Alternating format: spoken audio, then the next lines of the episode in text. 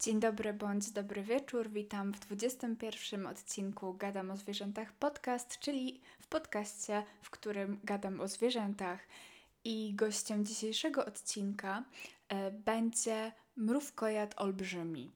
E, I Oryginalnie planowałam e, inne zwierzę, planowałam zrobić odcinek o innym zwierzęciu, ale zanim zaczęłam wyszukiwać jakiekolwiek informacje i robić głębszy research, przyszedł do mnie we śnie mrówkojad i e, to musiał być znak z niebios, że oto mrówkojad domaga się, żeby, żeby świat o nim usłyszał i poznał, jakie to jest cudowne zwierzę, dlatego E, on dzisiaj będzie gościem naszego programu. Ja w sumie mrówkojady lubię, zawsze lubiłam, ale nigdy nie widziałam żywego mrówkojada w żadnym ogrodzie zoologicznym, w którym byłam, e, ale jego widmo prześladowało mnie od dzieciństwa, gdyż w ogrodzie zoologicznym w Płocku, który jest najbliżej mojemu sercu, stoi wypchany mrówkojad, który jest, był, był kiedyś mieszkańcem Zono, ale y, życie jest jakie jest, y, zdechł i stał tak w jednej z na jednej z ekspozycji stoi właśnie do dzisiaj jego wypchana podobizna. I tak, to jest mój jedyny kontakt z mrówkojadem, najbliższy mój kontakt z mrówkojadem, jaki miałam, ale mam nadzieję, że to się zmieni. Um, a póki co opowiedzmy sobie o tym wspaniałym zwierzęciu, więc jego nazwa y, po łacinie to jest y, Myrmecofaga tridactylia. I jak sobie rozbijemy y, tą nazwę na czynniki pierwsze, to pierwszy człon, czyli to Myrmecofaga, pochodzi od dwóch greckich słów od słowa murmekos, które oznacza mrówka, i fagos, czyli jedzący, czyli jedzące mrówki. Nie ma tu nic skomplikowanego. Drugi człon z kolei musimy wziąć sobie y, znów greckie słówka tria oznaczające trzy i daktulos oznaczający palec, czyli trójpalczasty.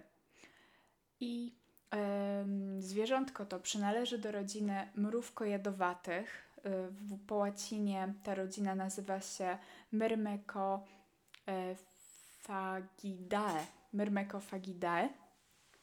I jest on największym przedstawicielem tej rodziny, do której zalicza się w sumie oprócz niego jeszcze trzy inne mrówkojady.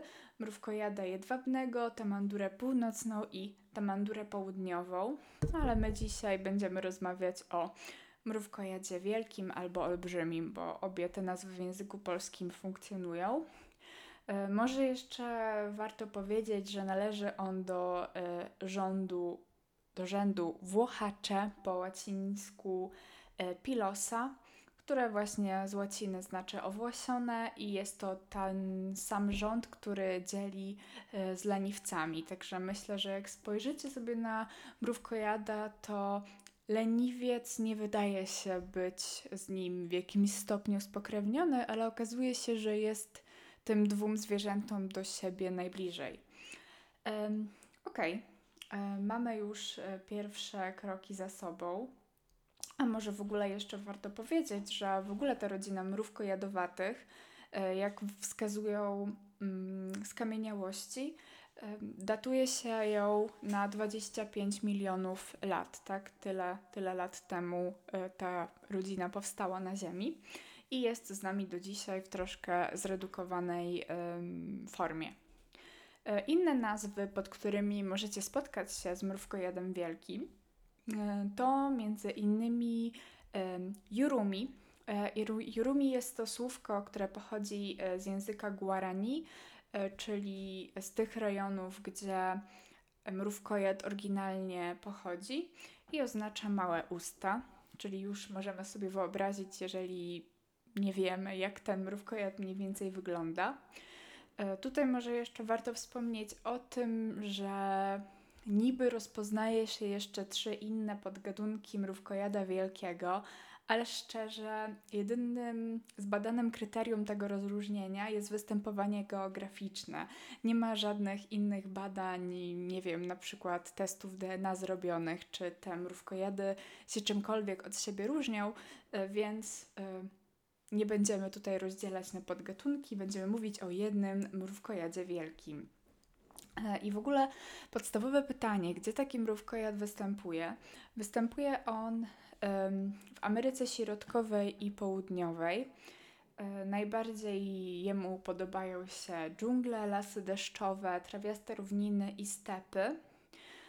I w zwyczaju zazwyczaj ma e, to, że żeruje na bardziej otwartych przestrzeniach, czyli powiedzmy sobie właśnie na stepach albo jakichś trawiastych przestrzeniach, a te zalesione miejsca wybiera sobie jako miejsca odpoczynku. E, I Mrówkojad Wielki został po raz pierwszy oficjalnie opisany przez Karola Linneusza w 1758 roku i to właśnie on nadał mu jego łacińską nazwę, którą już sobie wyjaśniliśmy na samym początku. No i może zacznijmy od takich oczywistych oczywistości, a mianowicie jak w ogóle wygląda mrówkojad. E, jak ja bym miała tak powiedzieć od siebie, jak wygląda mrówkojad, to pewnie bym powiedziała, że wygląda dziwnie słodko. Jest to dość owłosione zwierzę. Ma takie, no szczególnie jego ogon jest bardzo taki owłosiony, puszysty, taki, że nie wiem, może chcielibyście go zapytać, gdzie chodzi do fryzjera. E, najczęściej jest on w kolorze szaro-brunatnym e, i charakterystyczna jest taka czarna pręga na boku. Jeżeli chcecie takie statystyki, ile E, ma długości ten mrówkojad, to ma on bez ogona licząc od 100 do 140 cm, sam ogon to jest od 60 do 90 cm. I żeby sobie jakoś tak plastycznie wyobrazić wielkość mrówkojada, to będzie on podobny rozmiarem do Golden Retrievera. Także myślę, że tutaj jest to bardziej plastyczne wyobrażenie niż same podanie e, cyfr. To, co jeszcze może zwrócić e, Waszą uwagę, to jest oczywiście ten długi, wydłużony pysk. To na pewno. E, jest to zwierzę, nie wiem czy masywne, zgaduję, że i wielkością i masą jest podobne do Golden Retrievera, bo waży od 22 do 45 kg. E, na uwagę zasługuje również jego 60 cm lepki język, o którym będziemy y, więcej mówić za chwilkę, y, oraz y, jego kończyny, które są zakończone pięcioma, znaczy pięcioma palcami.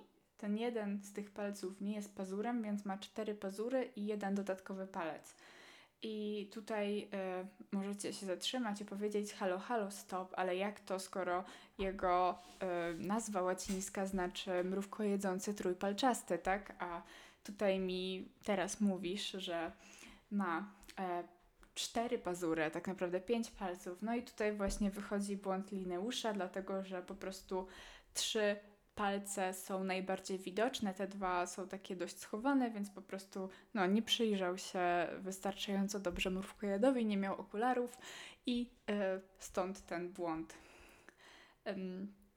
Ok, jeszcze jeżeli chodzi o wygląd, no to właśnie myślę, że ogon to jest taka duma mrówkojada um, i niektórym y, ogon ten kojarzył się z chorągwią.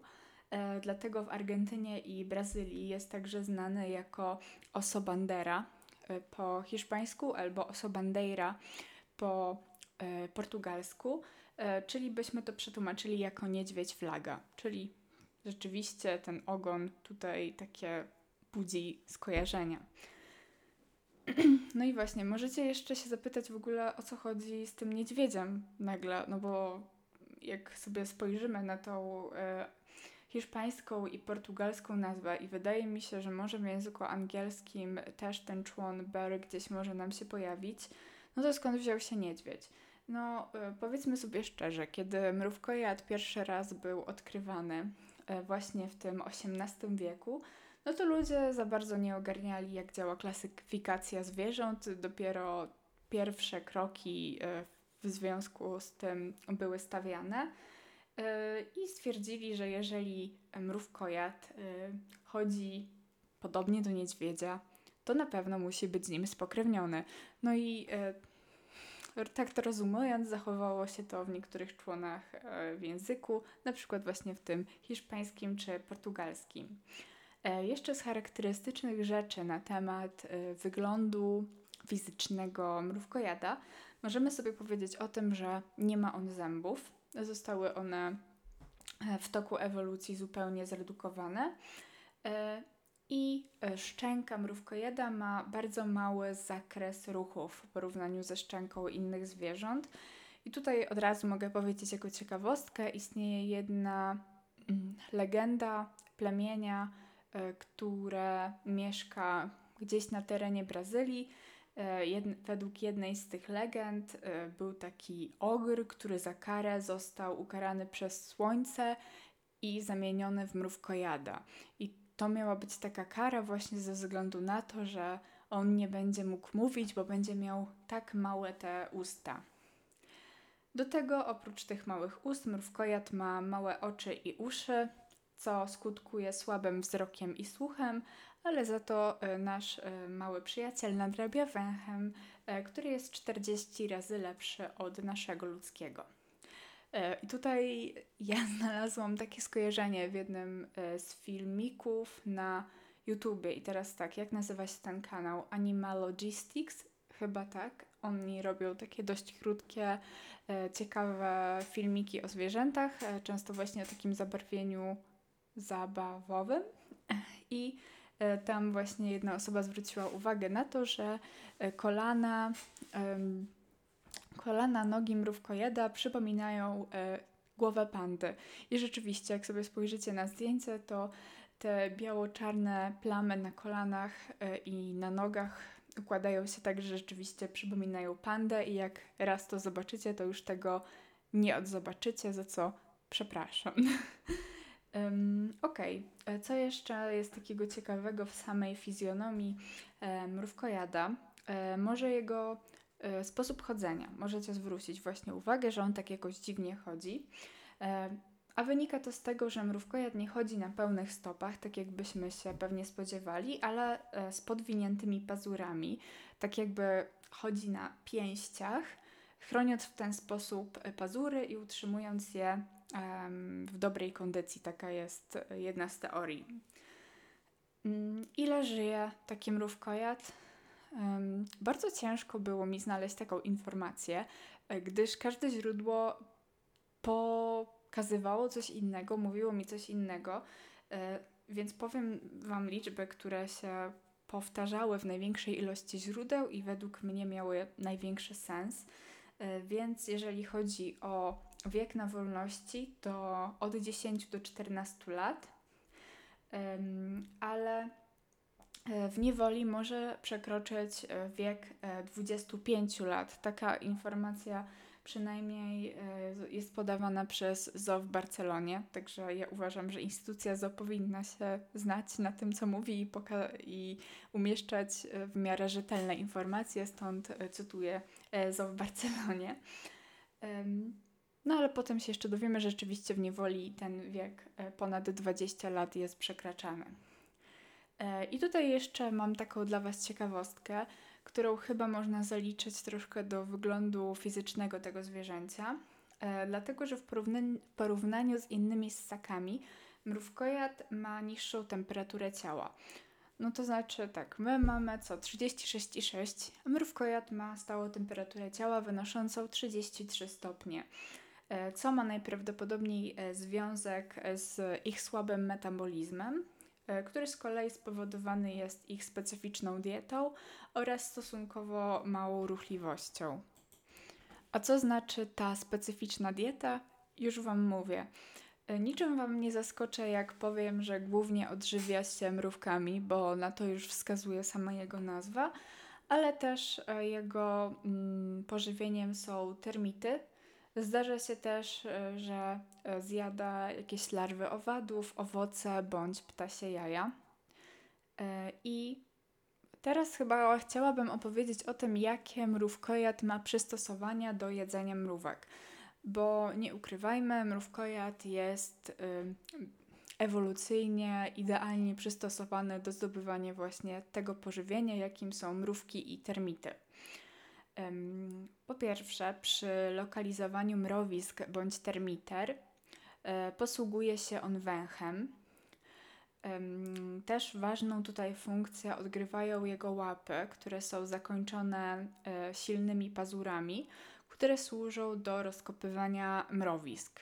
To nie jest tak, że niczym e, Godzilla albo King Kong ten mrówkojad rzuca się na to mrowisko i po prostu rozdrapuje je tak, że tam nie zostanie nawet żywa jedna istota, tylko on tymi pazurami e, sobie robi wystarczający otwór, żeby móc swój wydłużony pysk włożyć do środka. Także zachowuje powiedzmy to mrowisko bądź termitierę w takim przyzwoitym e, stanie. I E, jak już udało mu się rozkopać tą wystarczającą dziurkę, no to wkłada e, do niej swój długi i pokryty lepką śliną język i w ten sposób właśnie zbiera owady, które się po prostu do tego jego języka przyklejają. No i tutaj mamy prawdziwego rekordzistę, dlatego że może on wysunąć i wsunąć język 160 razy na minutę. E, a może to robić dlatego, że jego język nie jest połączony z kością gnykową, E, i może nim sięgnąć aż do 45 cm.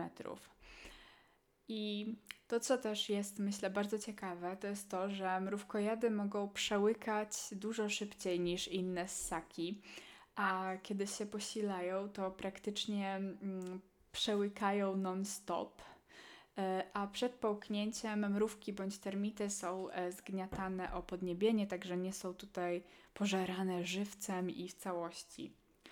E, warto też powiedzieć o budowie jego żołądka, która jest też przystosowana do e, jego specyficznej diety, a mianowicie jego żołądek ma twardsze ścianki i za pomocą e, silnych skurczów jest w stanie mielić owady. W procesie trawiennym tym pomaga mu wcześniej połknięta ziemia i piasek, tak, które jakby sprawiają, że te owady części tych owatów ocierają się o tę ziemię i piasek i w ten sposób jest łatwiej to wszystko zmielić e, w taką paćkę. Żołądek mrówkojada, co ciekawe, sam w sobie nie produkuje kwasu żołądkowego, no bo po co, skoro można wykorzystać ten produkowany przez mrówki, więc no, połykając je po prostu też przy okazji używa ich kwasu do ich strawienia. Na jednym mrowisku mrówkojad żeruje około od 1 do 3 minut, no to jest dość krótko. E, wiadomo, i potem szuka następnego. A dlaczego to robi? Raz, no żeby źródełko nie wyschło, tak, żeby nie zabić wszystkich mrówek czy termitów, żeby mógł później, na przykład, nie wiem, za kilka dni wrócić w to samo miejsce i żeby um, to źródło pokarmu cały czas było. E, ale też dlatego, żeby uniknąć takich poważnych pogryzień oraz toksyn, które mogą być wytwarzane przez mrówki. E, dlatego, że tam no, statystycznie jakoś właśnie ta kilka minut e, zabiera robotnikom, żołnierzom, zanim no, tak poważnie zabiorą się do walki z mrówkojadem. E, I w czasie takiego pojedynczego żerowania, na które mrówkojad wyrusza, może odwiedzić aż 200 mrowisk i zjeść 30 tysięcy owadów. A jeżeli chodzi o to, czym popija te mrówki, no to oczywiście wodą i kiedy w pobliżu nie ma źródła wody, to znów tutaj przydają mu się jego łapy zakończone pazurami, dlatego że może on sobie takie źródełko y, wody wykopać, i wtedy też jest on bardzo pożyteczny dla innych zwierząt, bo tworzy dla nich wodopój, taki mini wodopój.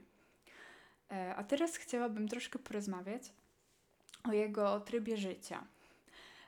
W przeciwieństwie do innych mrówkojadowatych e, prowadzi on naziemny tryb życia, ale potrafi też spinać się na drzewa i robi to dość dobrze, także nie jest on tutaj w żaden sposób pokrzywdzony przez ewolucję. Potrafi też pływać, na co może nie wygląda. I zaobserwowano mrówkojady, które radzą sobie w przemierzaniu rzeki i mrówkojady też lubią sobie od czasu do czasu brać kąpiel. Jeżeli chodzi o to, czy prowadzą dzienny czy nocny tryb życia, to tak naprawdę można powiedzieć, że oba. Że tutaj tak troszkę to zależy od preferencji każdego osobnika, od tego, jak, gdzie leży je, jego terytorium e, i jaka jest temperatura. Tutaj są takie no mogą sobie tak troszkę wybierać, czy wolą dzienny czy nocny tryb życia, e, ale tak chyba bardziej większość mrówkojadów skłania się ku temu nocnemu trybowi życia. E, największą aktywność rzekomo wykazują wieczorami i wczesnym rankiem e, i ich aktywność stopniowo opada w miarę jak rośnie temperatura. E, no i tutaj jest też taka teoria, która myślę, że ma bardzo dużo sensu, to znaczy, że mrówkojady przerzucają się na nocny tryb życia w związku z aktywnością i działalnością człowieka. To znaczy, że mrówkojady, które mieszkają bliżej osad ludzkich albo przez których terytorium gdzieś tam przechadzają się ludzie, to te mrówkojady będą miały w większości nocny tryb życia. Co jest y, bardzo urocze, to inna rzecz, y, to, że śpią one zwinięte w kulkę, owinięte swoim ogonem. I w tym wypadku ogon spełnia dwie funkcje. E, po pierwsze, pomaga zatrzymać ciepło, a po drugie, robi za kamuflaż. A jeżeli jeszcze mamy sobie podsumować e, tryb życia mrówkojada, to generalnie prowadzi on e, dość spokojne i leniwe życie, bo odpoczywa aż tak około aż do 15 godzin dziennie może on sobie odpoczywać i spać a pozostałą e, część e, dnia, czyli powiedzmy około 10 godzin dziennie, e, spędza on na żerowaniu i właśnie poszukiwaniu pożywienia. I mrówkojad nasz jest samotnikiem, to znaczy prowadzi samotniczy tryb życia z wyjątkiem okresu godów, kiedy to łączy się w pary oraz z wyjątkiem um, matek z młodymi. E, czasami zdarza się, że terytoria poszczególnych mrówkojadów na siebie nachodzą. Generalnie takie terytoria jednego mrówkojada mogą mieć od 9 do 25 km2. No i im jest więcej pożywienia, im to pożywienie jest obfitsze, tym większe prawdopodobieństwo, że e, terytoria mrówkojadów będą na siebie nachodzić. I tak jak w większości przypadków w naturze, E, samice są spokojniejsze niż samce, to znaczy między samcami, które powiedzmy troszkę współdzielą ze sobą pewną część terytorium, będzie częściej wybuchały, będą częściej wybuchały jakieś walki, sprzeczki, e, agresywne konflikty. U samic to praktycznie się nie zdarza i u samic też te terytoria um, mają bardziej takie luźne granice, mogą na siebie częściej nachodzić. Um, Okej, okay, no ale powiedzmy sobie teraz może o miłosnym życiu mrówkojadów, które nie jest jakoś super interesujące. E, tutaj nie odbiega od, e, mi się wydaje, od jakiejś przyjętej w przyrodzie normy, no ale kilka rzeczy można, możemy sobie powiedzieć. Więc tak, e, taka zakochana para mrówkojadów zazwyczaj łączy się w parę na około trzy dni, także nie jest to miesiąc miodowy, tylko no, zaledwie kilka dni. No i w czasie takiego, no, takiego chodzenia ze sobą, taka para mrówkojadów może żywić się na jednym gnieździe owadów. To jest e, no, dla mrówkojadów bardzo ważne są mrówki, więc jeżeli dzielą się pokarmem, to serio oznacza to miłość. E, I w czasie tych trzech dni mrówkojady mogą kopulować e, wielokrotnie. I tutaj Wikipedia i wiele innych źródeł też podają nam, że e, kopulacja mrówkojadów wygląda tak, że samica kładzie się na boku, a jakby samiec na nią wchodzi.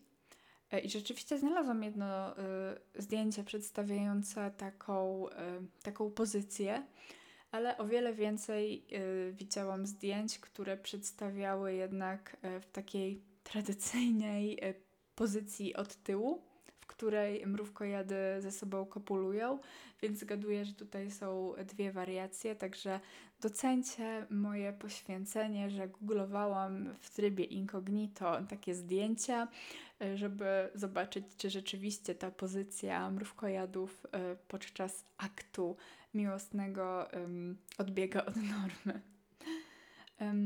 Okej, okay. i kiedy już ten e, akt, związek mrówko-jadu zostanie skonsumowany, no to ciąża trwa od 180 do 190 dni. E, samica rodzi takie młode na stojąco e, i najczęściej w miocie rodzi się jedno młode. Jak rodzą się dwa, to jest to naprawdę rzadkość nad rzadkością. No i samiec nie bierze udziału w procesie wychowywania młodych. E, jedyne co zrobi, no to może właśnie nie będzie atakował samicy, jak wejdzie lekko na jego terytorium, żeby się pożywić, ale tak to wszystko zostaje w rękach e, matki. E, małe mrówkojady, one jak się rodzą, to już mają, już przypominają taką miniaturową wersję dorosłego mrówkojada, dlatego że ich sierść ma taką samą barwę i strukturę jak um, sierść dorosłych. E, I po narodzinach one e, wspinają się na grzbiet matki. Bardzo często możecie takie słodkie zdjęcia zobaczyć, na którym na grzbiecie dorosłej samicy właśnie jest taki malutki mini mrówkojad. A służy to temu, że dzięki temu młode są mało widoczne dla drapieżników bo tak jakby wtapiają się sierścią, kolorem sierści i jej strukturą w sierść dorosłego. I rzeczywiście na niektórych zdjęciach trzeba się dokładnie przyjrzeć, żeby tego małego mrówkojada zobaczyć. E, także ten kamuflaż myślę, że jest dość skuteczny. A znalazłam jeszcze takie wytłumaczenie tego, dlaczego e, samice noszą te małe na grzbietach no to też właśnie względy bezpieczeństwa, że dzięki temu samice wydają się większe, a więc jest to mniejsze ryzyko, że zostaną zaatakowane przez drapieżniki. Mm, I taki młody mrówkojad y, opuszcza matkę po około dwóch latach dopiero, kiedy jest już y, w pełni dojrzałe. I dojrzałość seksualną on właśnie uzyskuje około w tym wieku dwóch lat lub troszkę później jeszcze. E, ale niestety śmiertelność małych mrówkojadów w pierwszych trzech miesiącach życia jest dość duża, wynosi około 50%, e, dlatego że są one podatne między innymi na zapalenie płuc i inne problemy zdrowotne. Tutaj też takim drapieżnikiem, który może schwytać młode są harpie. E, I, a tak ogólnie to naturalnymi wrogami mrówkojadów są e, pumy i jaguary, ale nie powiedziałabym, że jakoś bardzo często w naturze dochodzi do spięć między tymi zwierzętami, bo mrówkojady stanowią zaledwie 5% diety jaguara. Tak jak szukałam jakichś, nie wiem, filmików ze starć, nie wiem, mrówkojad kontra jaguar, e, to przynajmniej takie jedno, jedna jest sekwencja zdjęć dostępna w internecie. Nie pamiętam ich autor.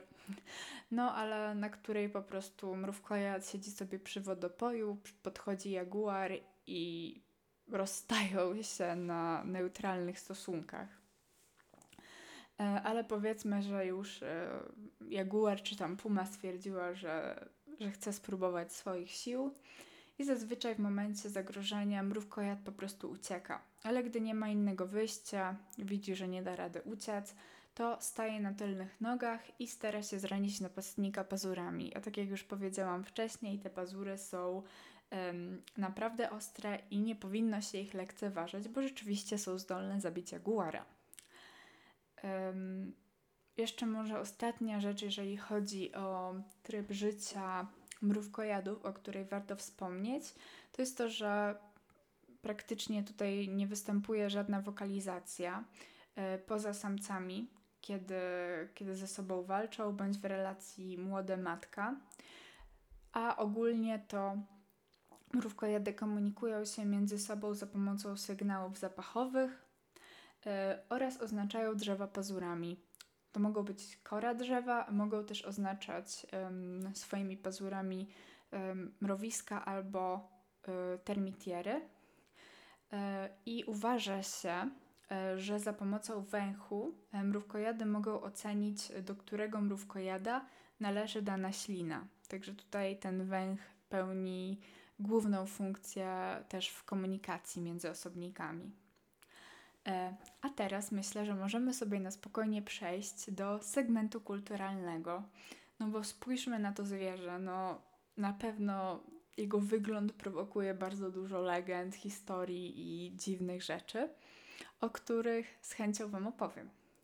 E, po pierwsze, e, chyba warto tutaj powiedzieć ogólnie o mitologii miejscowej ludności, gdzie pojawia się mrówkojad i on najczęściej pojawia się jako taki zabawny, sprytny bohater, który stoi w opozycji do jaguara. E, I tutaj w wszystkich źródłach powtarzała się ta jedna historia, więc ją Wam opowiem. E, jest to historia, która pochodzi od plemienia Shipibo Konibo e, i opisuje taką scenkę, w której pewnego dnia mrówkojad postanowił wyzwać jaguara na pojedynek, kto wytrzyma więcej czasu pod wodą bez oddychania. No i jaguar zaakceptował to wezwanie, włożył głowę do wody. E, oczywiście mrówkojad też na początku włożył, ale szybko wyjął i e, wykorzystując tą okazję, kiedy jaguar e, był pod wodą zanurzony, to ukradł jego futro i zostawił mu swoje. No i rzekomo mówi się, że od tego czasu mrówkojad i jaguar są śmiertelnymi wrogami, tak jak powiedziałam, nie do końca jest to prawda, bo często nie dochodzi do nich e, z, między tymi dwoma e, zwierzętami do e, jakichś walk, ataków, no i stosunkowo bardzo mały procent diety mrówkojady dla jaguara stanowią. Inną tutaj, nie wiem, legendą, bardziej wierzeniem, które mamy, pochodzi ona, ona z brazylijskiego plemienia Kayapo i plemię to używa różnych masek przedstawiających zwierzęta i między innymi tutaj jest jedna maska przedstawiająca mrówkojada.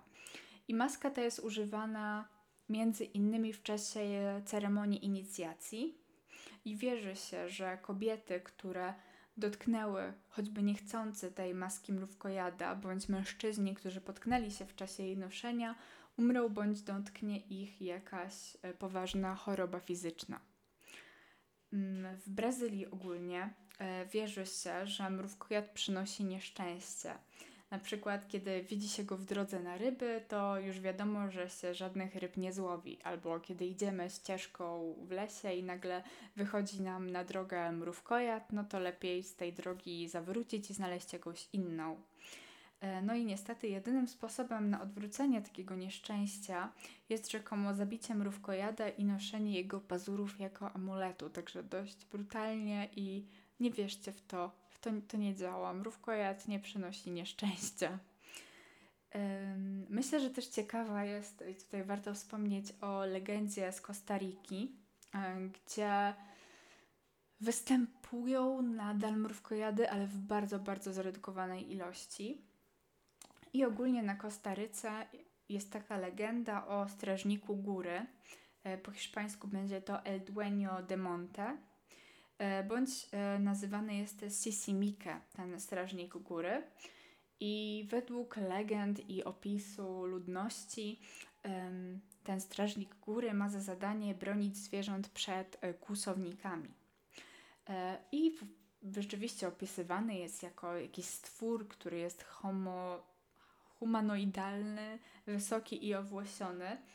I w sumie jak tak pomyślimy, no to rzeczywiście ten opis pasuje do mrówkojada e, stojącego na dwóch łapach, który rzeczywiście dla ludzi, może nieznających dobrze własnej fauny, to stworzenie wydawało się dziwne i, i mogły się z nim wiązać jakieś legendy.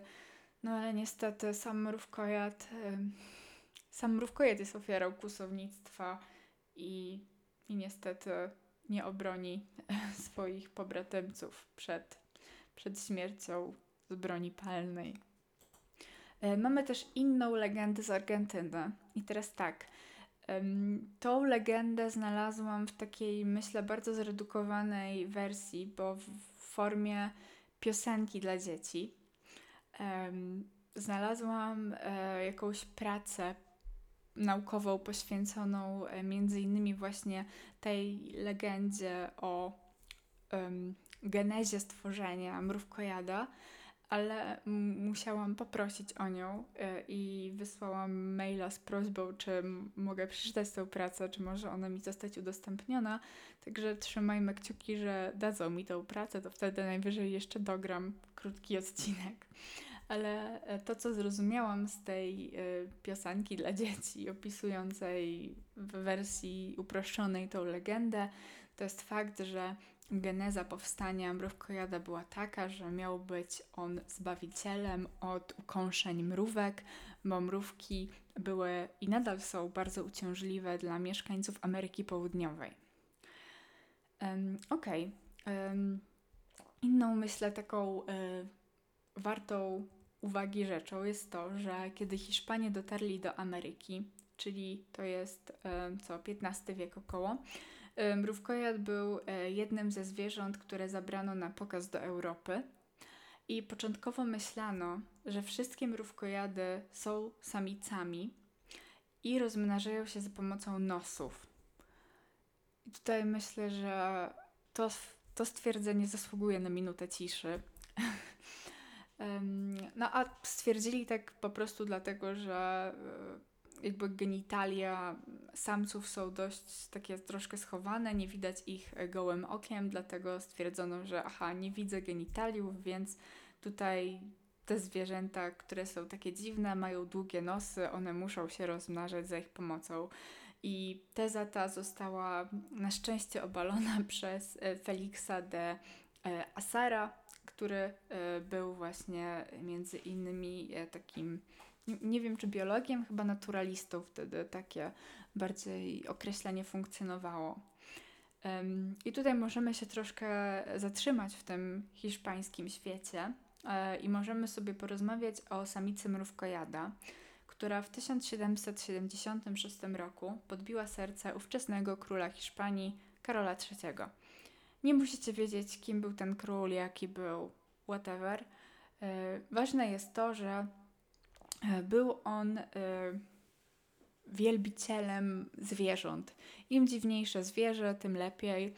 Wtedy Hiszpania miała bardzo dużo kolonii na Filipinach, między innymi w Afryce, właśnie w Ameryce Południowej, więc no, bardzo dużo zwierząt stamtąd było sprowadzane do Madrytu, żeby król e, mógł sobie je trzymać w domu jako maskotki, nie, nie, maskotki, tylko takie zwierzątka domowe, e, bądź e, żeby mógł je trzymać w swojej menażerii, w takim jakby takiej namiastce ogrodu zoologicznego. Ale tutaj warto chyba powiedzieć, że, że Karol III tak naprawdę był takim niechcący stał się inicjatorem muzeum E, Muzeów Historii Naturalnej. To tak e, na marginesie.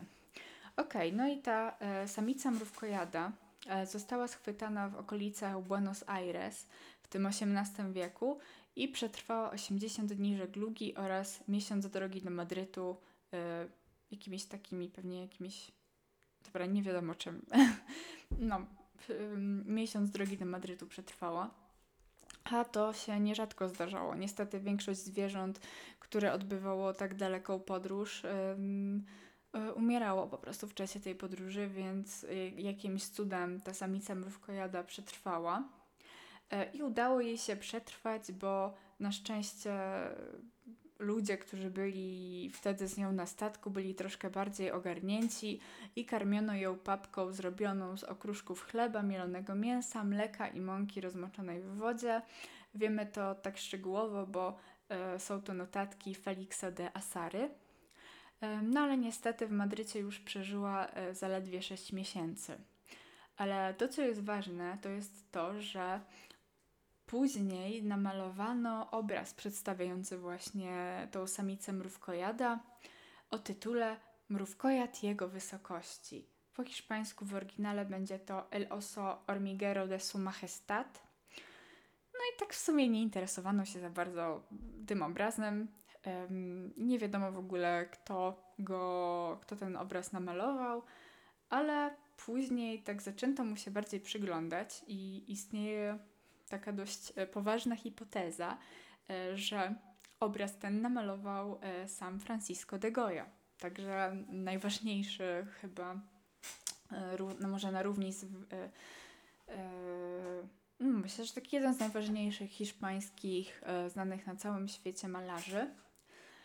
I aktualnie można ten obraz podziwiać w Madrycie, w Muzeum Historii Naturalnej.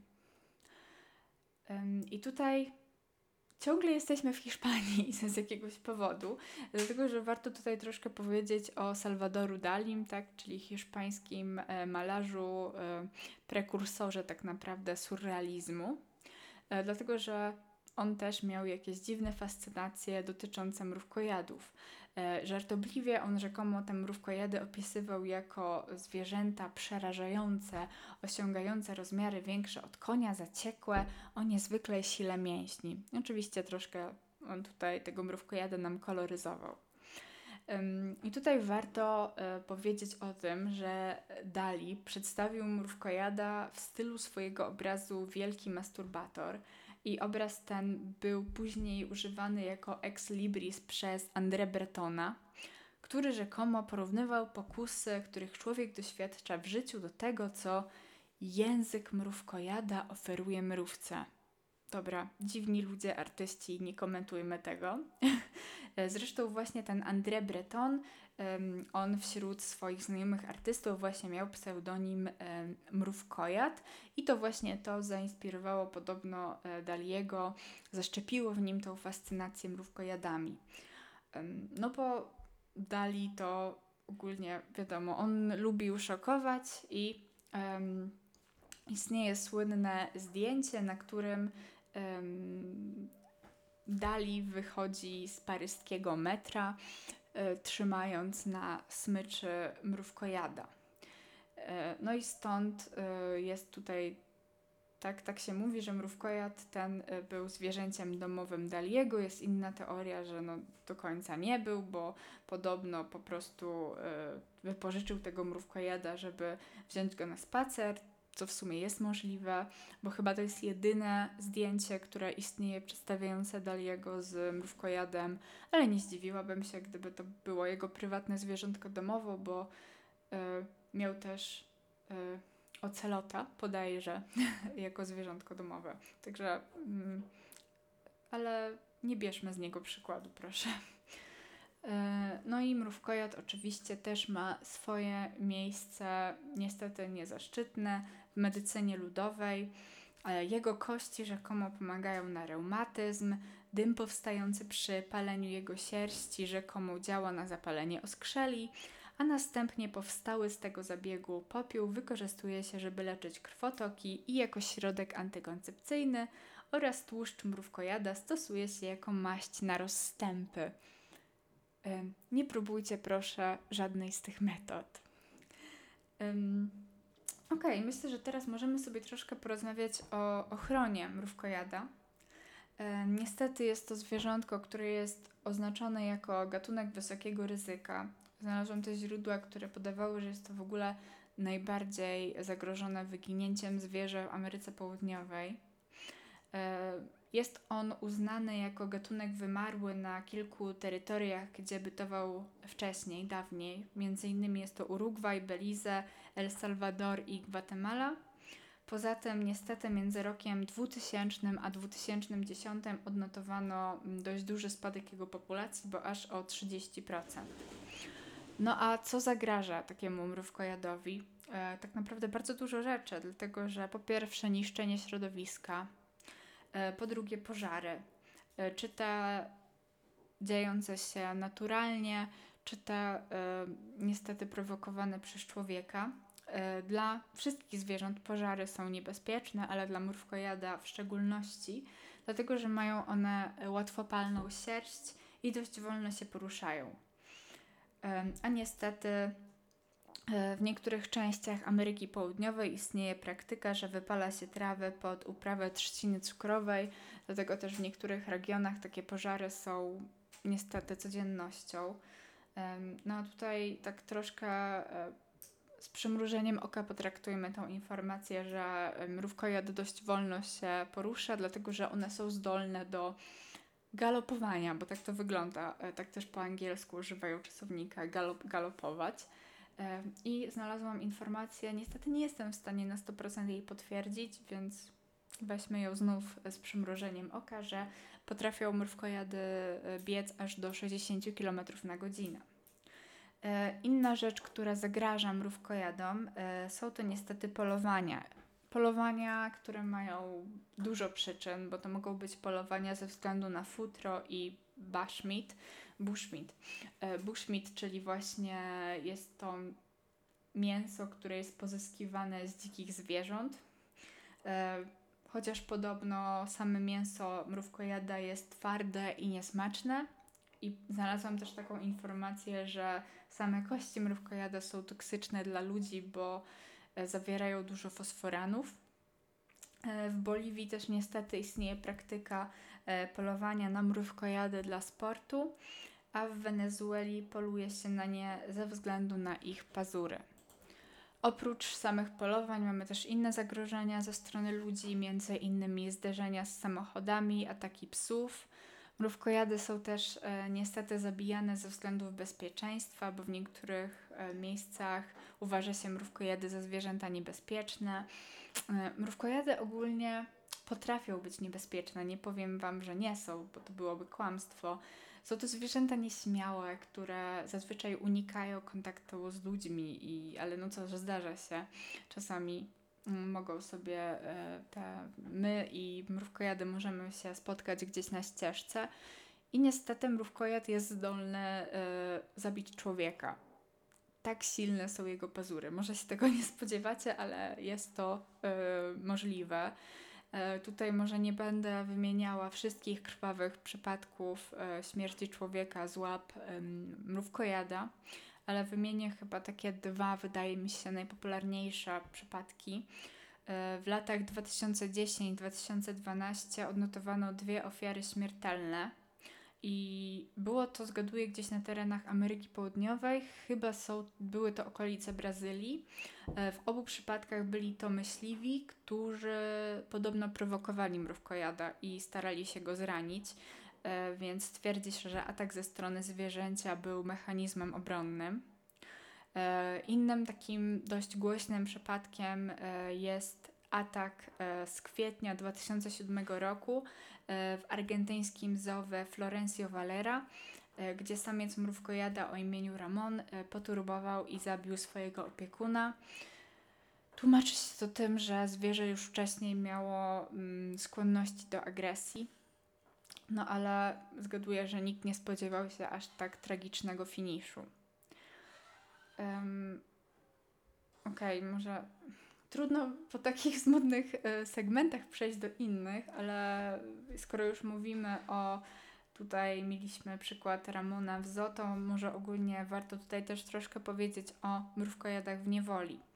E, myślę, że bardzo fajną ciekawostką jest to, że pierwszy żywy okaz tego zwierzęcia pokazano w Europie dopiero w 1853 roku w Bloomsbury. Wcześniej on, tak jak tam wcześniej mówiłam, byłem w Hiszpanii, ale on nie był jakby udostępniony dla ludzi. E, dwa lata później, czyli w 1855 roku, wykupiło ten okaz londyńskie zoo i The Times e, uznał wtedy to zwierzę za najbardziej godne podziwu od czasów hipopotama, a sam Charles Dickens powiedział o mrówkojadzie, że jest to cud zoologiczny. Ale ogólnie, jeżeli chodzi o trzymanie mrówkojadów w e, ogrodach zoologicznych, to jest to zwierzę bardzo wymagające właśnie ze względu na tą dietę. Ale na szczęście istnieje pewna, pewna pewne jakieś miejsce na wariacje. e, dlatego że w niewoli to zwierzę nie musi być karmione wyłącznie mrówkami czy termitami. Może być karmione na przykład mięsem mielonym, jajkami, suchą karmą, można mu robić jakieś takie paćki właśnie z jakiegoś mięsa, z owadów, jajek i tak. Więc tutaj pojawia nam się nadzieja, dlatego że takie zwierzęta, które są ewolucyjnie przystosowane do jednego rodzaju pokarmu, są niestety bardziej podatne na wyginięcie, jeżeli e, dojdzie do gwałtownych zmian środowiskowych. Więc istnieje jakieś światełko w tunelu, że nawet jeżeli mrówkojad miałby ograniczony dostęp do, do jedzenia mrówek czy termitów, to jest dla niego jakaś e, szansa na przetrwanie.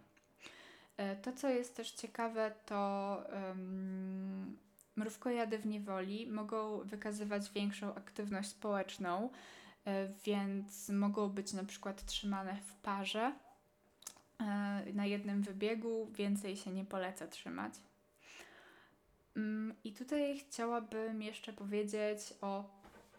Zaczęłam od ZO w Płocku, więc też y, może zakończę na ZO w Płocku, bo myślę, że e, jest to dość ciekawa y, rzecz. Historia mrówkojadów w Płocku zaczęła się w latach 60., 70. XX wieku, kiedy przyjechały one z Argentyny w ramach akcji Krokodyl. To była taka akcja, że Płocku budowano zoo i umówiono się z Polonią w Argentynie, że Polacy wyślą im książki, a oni nam dadzą zwierzęta. I tak to wyszło. Między innymi Płock otrzymał wtedy mrówkojady. Y, I mm, myślę, że tutaj na uwagę zasługuje mrówkojad o bardzo egzotycznym imieniu Maciuś. E, Maciuś przeżył w Płockim Ogrodzie Zoologicznym około 24 lat, dlatego że nie było do końca wiadomo, ile lat miał, kiedy przyjechał do Polski. I ówczesny e, dyrektor e, Ogrodu Zoologicznego, dyrektor Taworski, miał tutaj zagłoskę, jak tego mrówkojada karmić. I stwierdził, że tutaj się poświęci i ten mrówkojad Maciuś był normalnie pakowany do samochodu, wywożono go do lasu e, i e, brano tam go w pobliżu mrowiska, żeby mógł sobie tutaj na świeżo zjeść mrówki. Ale nie wiem, czy aż tak bardzo wszystkim w sumie mrówkojadom smakują polskie mrówki, bo w Ameryce Południowej też nie jedzą wszystkich gatunków mrówek. I z tego co wyczytałam, to chyba właśnie w Płocku urodził się pierwszy mrówkojad w Polsce e, w niewoli. E, no, więc stwierdziłam, że może to będzie dla Was choć trochę interesujące. Być może jest więcej historii z ogrodów zoologicznych o mrówkojadach czy innych zwierzętach, ale ja ni niestety moja wiedza jest tutaj troszkę ograniczona topograficznie, więc powiedziałam tylko o Płocku. E, aktualnie w Płocku nie ma, nie ma mrówkojadów. Z tego co patrzyłam, to możecie je zobaczyć na pewno w Zamościu, e, w Opolu i gdzieś jeszcze, ale teraz nie pamiętam. Także w kilku ogrodach zoologicznych w Polsce mrówkojady można zobaczyć. Myślę, że takie zwierzę naprawdę warto zobaczyć. E, ja też muszę gdzieś pojechać, żeby wreszcie zobaczyć żywy okaz, a nie tylko ten sam wiecznie wypchany stojący w pawilonie z gadami w Płocku. Okej, okay. E, to chyba by było wszystko na dzisiaj. Mam nadzieję, że Wam odcinek się podobał i dziękuję, że wytrwaliście ze mną do końca. Oby Wam się też śniły mrówkojady w jakichś y, przyjemnych scenariach. A może jeszcze tylko powiem, że kiedy mi się śnił ten mrówkojad, to właśnie zadałam sobie samej e, to py pytanie we śnie, czy mrówkojad mógłby przeżyć w Polsce. Więc teraz z tą wiedzą pozwólcie, że odpowiem Wam, jeżeli się nad tym samym zastanawiacie, e, bądź samej sobie. O ile rzeczywiście e, mógłby jeść polskie mrówki, czy jakieś inne owady, to myślę, że jednak temperatura w Polsce no, nie dałby sobie radę, że po prostu niestety jest tutaj za zimno, szczególnie myślę jesienią i zimą miałby problemy z przetrwaniem, no i brak dostępu do mrówek też tutaj e, by go wykończył, więc e, mrówkojad nie przeżyłby w Polsce. Okej. Okay. E, możecie znaleźć mój podcast na Spotify'u i na YouTubie, co już zapewne wiecie. Jeżeli macie jakieś więcej pytań e, lub macie pomysły na odcinek, to możecie do mnie pisać e, na moim fanpage'u na Facebooku oraz na moim mailu gadam o zwierzętach podcast małpa.gmail.com A my widzimy się w następnym odcinku. Także do następnego odcinka, do następnego zwierzaka.